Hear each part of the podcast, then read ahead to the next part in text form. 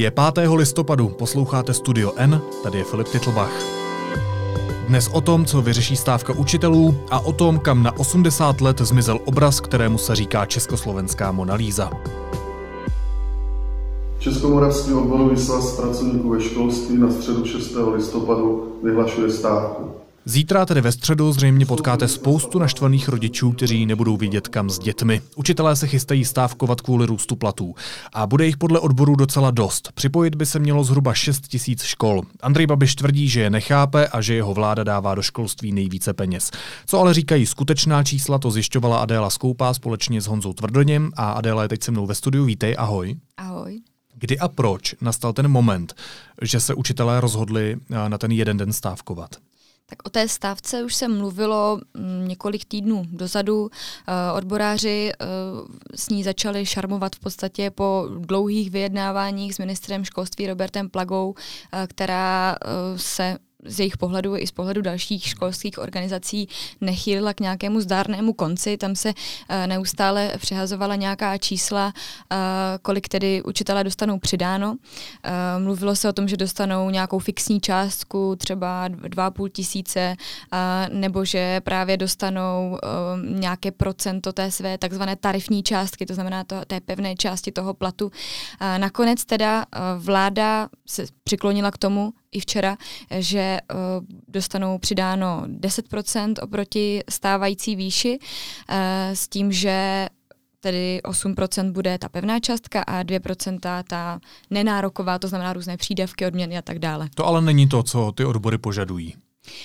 Ty odbory se upnuly k tomu, že vlastně na začátku roku eh, se mluvilo o tom, že, mm, nebo vláda v podstatě, minister školství Robert Plaga i premiér Andrej Babiš mluvili o tom, že by učitelé měli dostat přidáno 15%. Vláda nakonec rozhodla pouze o 8% růstu, s čímž nesouhlasím. Takže jednak se jim nelíbilo to, že nedostali toho svého požadavku nebo to, toho svého slibu, který vlastně uh, uvedli už na začátku roku, ale zároveň uh, to, co možná v té debatě trošku zaniká, je způsob přerozdělování těch peněz. Jak jsme zmínili, ta pevná částka a ta nenároková, ty odměny, příplatky a tak dále. A to je to, s čím teď odboráři vytáhli do boje a s čím třeba nesouhlasí další školské organizace, hlavně ředitelské, a, že vlastně odboráři požadují zvýšit uh, tu částku, která bude pevná. Mm-hmm. To, to znamená, těch 8%? Těch 8%, aby to bylo ideálně třeba těch 10%, mm-hmm. a, protože se obávají, že tě, e, ta 2% zhruba na ty školy třeba ani nedorazí, že to uh, ministerstvo ministerstvo využije pro financování třeba reformy školství. To se může stát?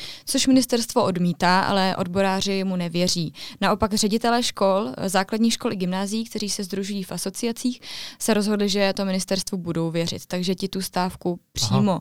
nepodpořili, ale řekli, uh, ve školství obecně chybí důvěra, a my jsme se rozhodli, že ministra Plagu podpoříme, budeme mu tentokrát věřit, i když v minulých letech třeba ty příplatky ani ne, nepřišly do těch hmm. škol, a, protože je potřeba nějakým způsobem uklidnit situaci, což si odboráři nemyslí. To, co říkáš, ale znamená, eh, že eh, s těmi cíly stávky ti zaměstnanci ve školství nejsou úplně zajedno. Přesně tak, jak jsem zmínila, ta asociace ředitelů gymnází, asociace ředitelů základních škol uh, říká to podobné, co v podstatě premiér nebo minister školství, že tu aktuální stávku příliš nechápou, nebo že vlastně hmm. neví, o co teď odborářům jde, protože z jejich pohledu už je o výši platu dobojováno, uh, protože to schválila vláda včera. Ještě o tom může proběhnout nějaká debata ve sněmovně, nicméně tam už je eh, vzhledem ke složení sněmovny asi málo pravděpodobné, hmm. že se to nějak změní, ten, eh, ta výše. Uh, takže oni říkají, že by dostávky vstoupily, nebo že by vstávku ti ředitelé škol podpořili, pokud by odboráři trvali na navýšení platů o těch 15% jako na začátku roku. Chápu. A zároveň jsou tady i další školské organizace nebo organizace, které se zabývají školstvím, které upozorňují na to, že právě to, co eh, odboráři požadují, je v podstatě taková malichernost, že by se mělo spíš žádat uh, nějaké systémovější řešení, protože to není to nejdůležitější, co teď školství pálí. Je v tom myšmaš.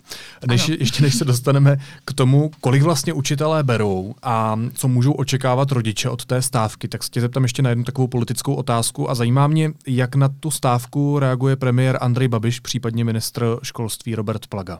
V podstatě celé hnutí ANO nebo jeho ministři, eh, premiér, eh, říkají, že tu stávku příliš nechápou, že si myslí, že není důvod stávkovat.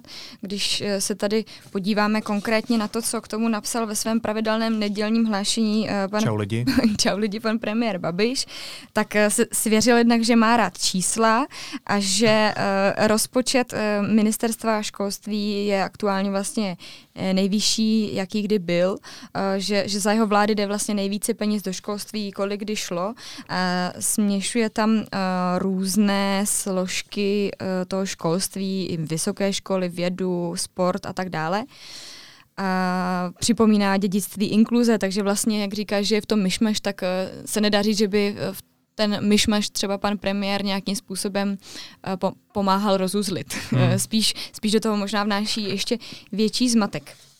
Eh, ty přece máš spoustu papíru. Mě by zajímalo, nakolik ten status Andreje Babiše eh, vydá listů. Hodně. To je zákeřná otázka. Teď to, to, to nemám spočítáno.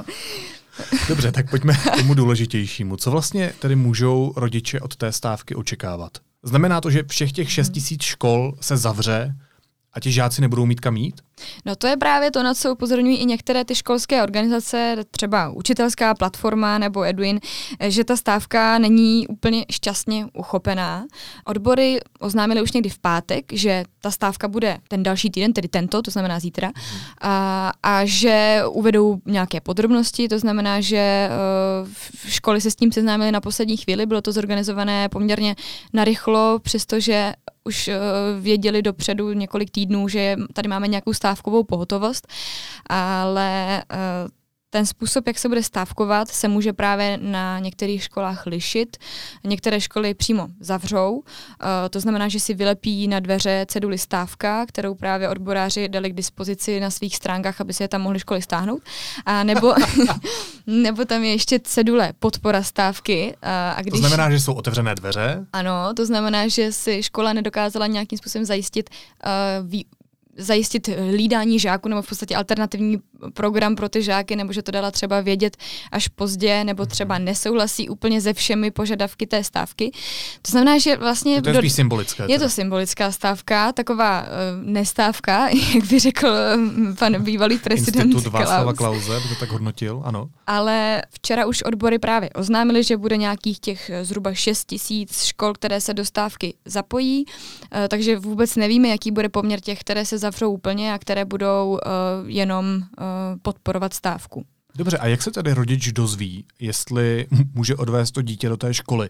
Dozví se to jako ráno, že na dveřích bude vylepeno stávka, nebo jsou ty školy povinné to napsat na svoje stránky, nebo do žákovské knížky, nebo pošlou e-maily? Víte rodiče vůbec, jestli jejich škola stávkuje? No, ministerstvo už včera důrazně vyzvalo školy k tomu, aby pokud eh, mají zájem zapojit se do stávky, informovali rodiče co nejdříve, to znamená ideálně nejpozději dnes. Takže pokud se tak školy rozhodnou, rodiče už by to měli vědět dnes, takže by měli ideálně uh, zkontrolovat žákovské knížky třeba svých dětí, mm. nebo, nebo se informovat ve své škole, jestli to, tomu tak zítra bude nebo nebude. Ještě pojďme na závěr k číslům. Jak jsou na tom dneska učitelé se svými platy? Tak co se týče nějakého průměru, kolik učitelé pobírají, tak letos na začátku roku to bylo průměrně zhruba 36 200 korun, mm. což je mírně nad tou průměrnou mzdou, která dneska činí zhruba nějakých 33 300 korun. Mm.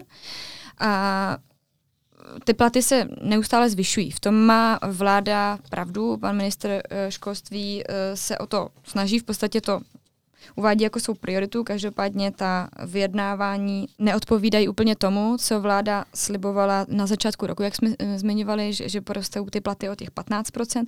Pan premiér taky zmiňoval, že do školství jde nejvíc peněz, kolik vůbec šlo. Každopádně to je v absolutních číslech pravda, ale měli bychom se podívat i na ty okolnosti. Jednak to, že roste uh, množství učitelů, mm-hmm. protože uh, tady máme zase nějakou trošku silnější uh, generaci, sil, silnější ročníky, které nastupují hlavně do školek nebo třeba na základní školy, takže uh, rostou samozřejmě i požadavky na uh, platy pro tyto učitele. A, a zároveň další věc, která hraje trošku v neprospěch toho argumentu, je srovnání růstu těch platů v poměru k HDP. A Dneska jde vlastně na platy učitelů nebo v podstatě do školství kolem 4% HDP, což je vlastně třikrát méně než ve vyspělých zemích OECD. Mm-hmm. Tam jsme úplně na dně žebříčku, co se týče výše platu učitelů. Takže s ohledem na ostatní státy to není zas tak super. Přesně tak, když se podíváme na to srovnání, uh, vidíme, že sice platy učitelů postupně rostou, nějakým uh, cílem vlády bylo, aby uh, na konci mandátu, co znamená na konci roku 2021, měli učitelé 150% výši platu oproti stavu, když vláda začínala, Aha. což by odpovídalo nějakým 47 tisícům korun zhruba, ale teď už vláda své požadavky nebo svoje sliby trošku mírní a mluví spíš o 45 tisících na konci volebního období. Na závěr ještě taková trochu spekulativní otázka. Má tahle stávka šanci na úspěch? Záleží, co znamená úspěch. Co se týče zvýšení platu jako takových, tak tam už vláda v pondělí, vlastně těsně po té, co odboráři stávku oznámili, eh, schválila, že se učitelům tyto platy navýší o 10 těch 15% avizovaných už učitelé zřejmě nedostanou. Hmm. Leda, by se stal ve sněmovně nějaký zázrak.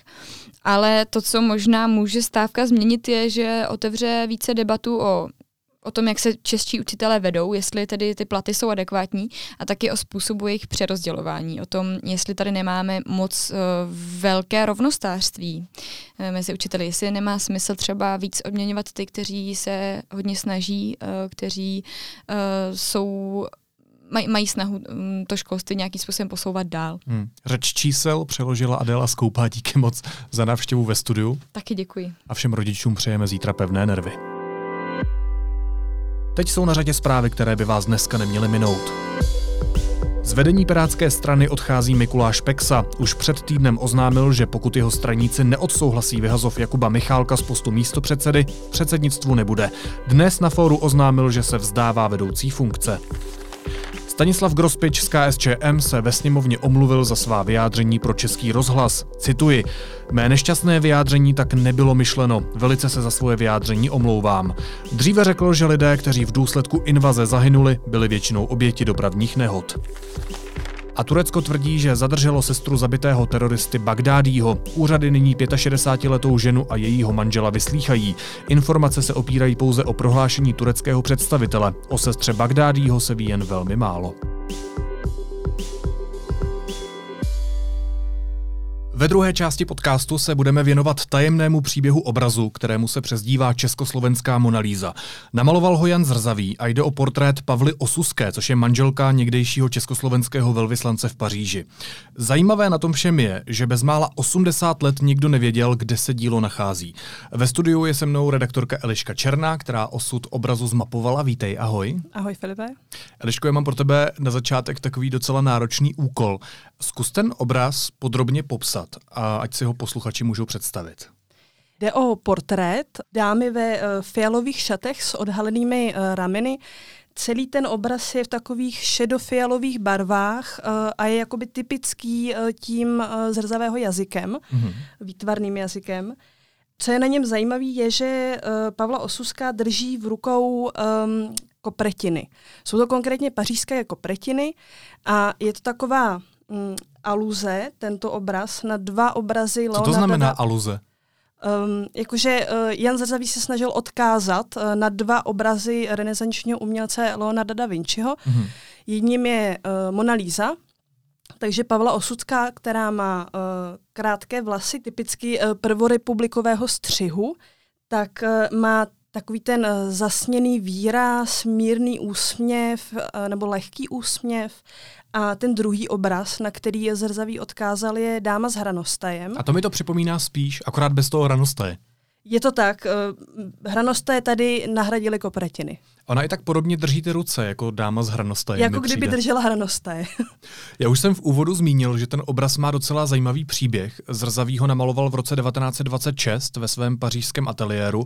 Vystaven byl potom o tři roky později v umělecké besedě a v roce 1931 byl publikován v časopise Salon. Co bylo pak?